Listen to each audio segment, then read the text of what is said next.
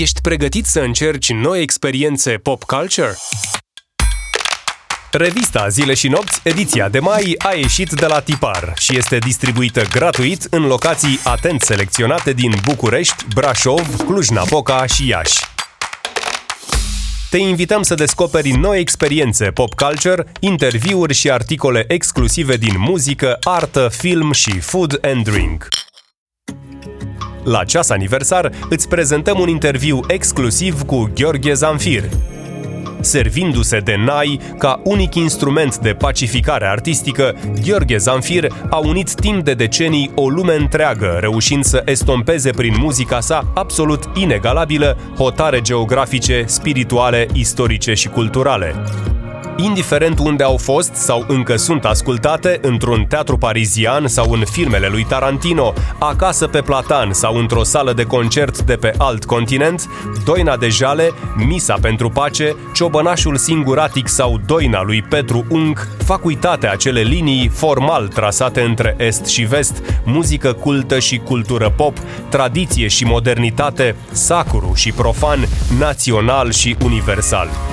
Inegalabilul Gheorghe Zamfir a devenit însă un fenomen global, nu doar fiindcă s-a servit de nai, ci pentru că în egală măsură i-a fost credincios și a servit la rândul lui instrumentul cu devoțiune pe parcursul întregii vieți, punându-și deopotrivă harul și știința în slujba revoluționării unui instrument vechi de mii de ani.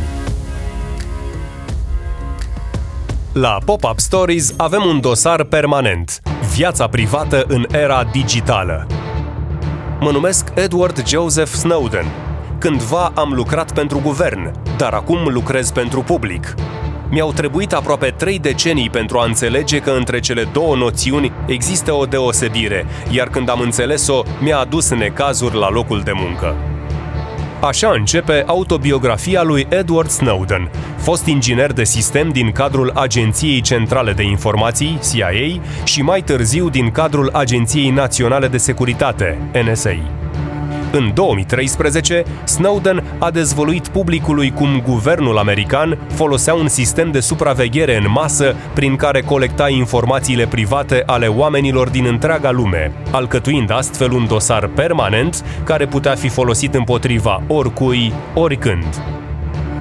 Efectul Snowden s-a resimțit și în universul pop culture, printr-o serie de reprezentări care arată cât de influent continuă să fie acesta ca personalitate contemporană și cât de important este mesajul său în sfera publică. Rămâne în sfera digitală și Raluca Feher, cunoscut jurnalist și publicitar care ne povestește despre insuportabila presiune a social media de a părea mereu fericit. Pe Facebook trebuie să fii fericit, trebuie să fii perfect, cu pisica perfectă, călătoriile și alegerile perfecte. Nu e important ce îți place, ci ce vrei să pari că îți place. Like-ul a devenit un instrument de adeziune, noul carnet de partid. Trebuie să fii văzut dând like sau, dacă este împotriva directivei trendurilor de Facebook, trebuie să te abții să apreciezi postarea unui revoltat. Obediență și simplificare – Ioan Big, publisher Zile și Nopți, concluzionează că într-o eră digitală în care virusul ne-a forțat la nivel colectiv să consumăm timp și energie pentru a ne replica pe noi înșine în alt mediu, e important să nu uităm că viitorul depinde de cât de autentici rămânem dincolo de măști în viața noastră din realitatea fizică, pentru care internetul nu va fi niciodată un surogat. La capitolul muzică aflăm că în luna mai se va lansa al șaselea album Saint Vincent, Daddy's Home. Albumul se anunță ca unul dintre produsele muzicale excepționale ale lui 2021. Excepțional în sensul de ieșit din comun și nu neapărat atractiv pentru toți amatorii de muzică nouă, dată fiind personalitatea aparte a lui Annie, care spunea într-un interviu că îmi place să creez câte o lume în care mă refugiez și unde trăiesc timp de 2-3 ani ca fiind altcineva. Cine și-ar dori să fie el însuși toată viața? Pentru a decide dacă veți încerca Daddy's Home, recomandarea este să vă testați mai întâi gustul cu singleul The Melting of the Sun. Tot la capitolul muzică avem o combinație de vintage și modern cu articole despre London Grammar, Lana Del Rey, Kings of Leon, Johnny Cash sau Ringo Starr. Într-un interviu exclusiv pentru Zile și Nopți, vi-l prezentăm pe Marcus Bonfanti un rătăcitor fericit în lumea bluesului.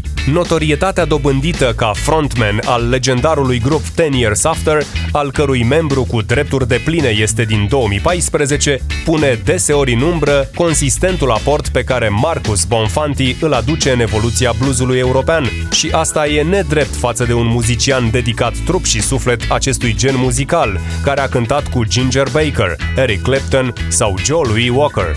Concertul lui Marcus Bonfanti din seara de 19 iunie din cadrul celei de-a doua ediții Tujnat Gastro Blues Fest se anunță ca unul dintre cele mai frumoase cadouri pe care iubitorii bluesului de la noi le puteau primi live.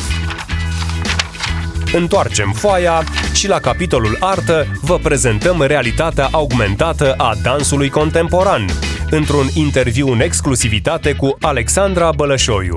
Dance Topic, cel mai recent proiect al coregrafei conceput pentru mediul online. Se anunță a fi o provocare de anvergură atât prin complexitatea abordării conceptuale, cât și prin necesarul de resurse implicate, umane, tehnologice și nu în ultimul rând cel de timp, întrucât durata materializării acestuia se întinde practic pe durata întregului an. La artă contemporană, Ioan Big a stat de vorbă cu Darie Dub, sculptor, profesor universitar la Universitatea Națională de Arte București și doctor în arte vizuale, o personalitate de prim rang a artei românești. La Artiști Urbani vi-l prezentăm pe Iluc, Cosmin Iluc este născut în Botoșani, iar în trecut a activat ca artist urban sub alt nume, The Fly. Este unul dintre artiștii vizuali cu opere în spațiul public din mai multe orașe, București, Iași, Botoșani, dar și în afara țării, în Moldova, Serbia sau Germania. Stilul pe care și l-a dezvoltat Iluc este unul abstract, dar pe care îl recunoști imediat, fiind bazat pe geometrie și folclor. Întoarcem foaia și la capitolul film, Irina Margareta Nistor ne pregătește pentru festivalul de film de la Cannes. După un an de aproape secetă totală, lumea își dorește să revină pe coasta de Azur și să se bucure de niște premiere care să meargă la suflet ar trebui poate să fim recunoscători că pauza nu e atât de mare ca cea din 1939 până în 1946, când din pricina războiului se renunțase la ideea de festival. La Cine Combo vi-l prezentăm pe Mads Mikkelsen, un erou occidental al cinematografiei moderne. Cu un palmares impresionant de premii, magnetic, cameleonic și apreciat atât de cinefili cât și de critici din întreaga lume, Mads Mikkelsen continuă să impresioneze prin roluri excepționale și performanțe memorabile, indiferent de genul sau unghiul de abordare al producțiilor în care joacă. Actorul danez știe să jongleze cu așteptările audienței lui, chiar dacă Hollywoodul pare hotărât să-l portretizeze de cele mai multe ori ca pe un personaj negativ.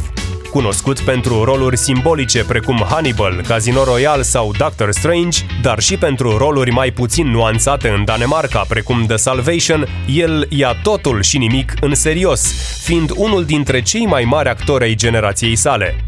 Mads Mikkelsen este protagonistul celui mai premiat film european al anului, Another Round. Regizat de Thomas Winterberg, filmul a fost marele câștigător la European Film Awards și desemnat cel mai bun film străin din acest an la premiile Oscar. 2021 este un an plin de proiecte importante pentru Mads Mikkelsen. El va juca alături de Harrison Ford în Indiana Jones 5 și în fantasy-ul Animale Fantastice 3, unde l-a înlocuit pe Johnny Depp, cât și în pelicula Riders of Justice.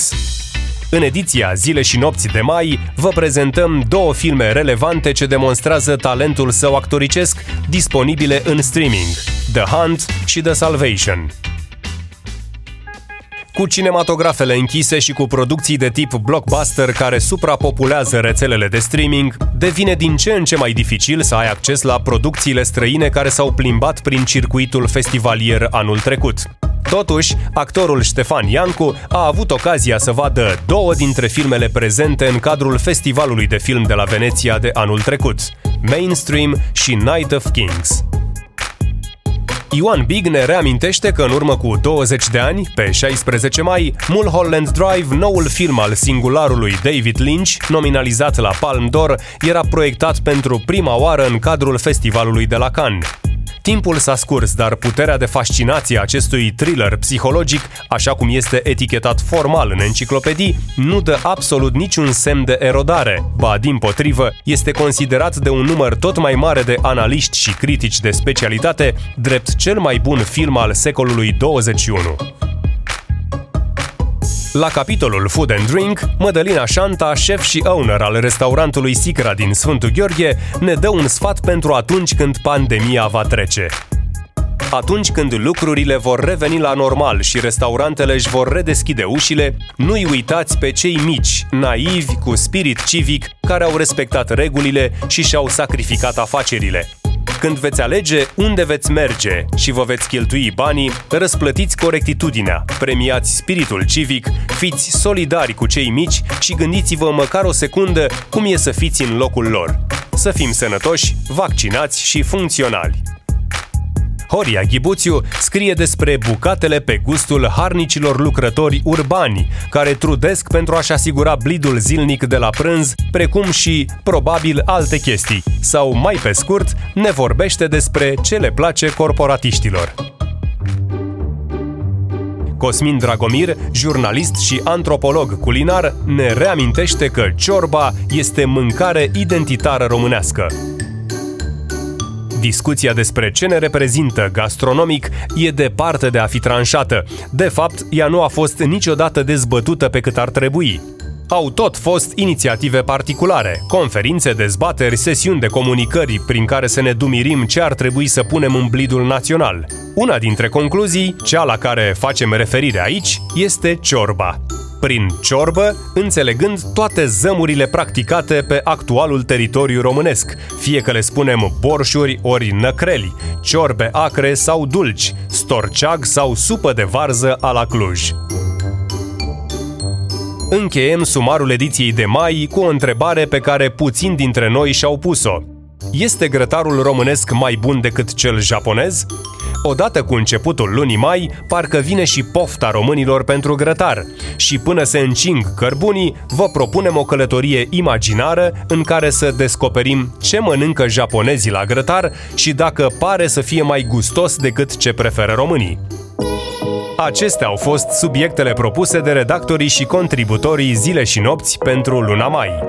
Sperăm că te-am făcut curios și îți urăm lectură plăcută. Descoperă și tu experiențele pop culture în print, dar și online. Ne găsești pe zileșinopți.ro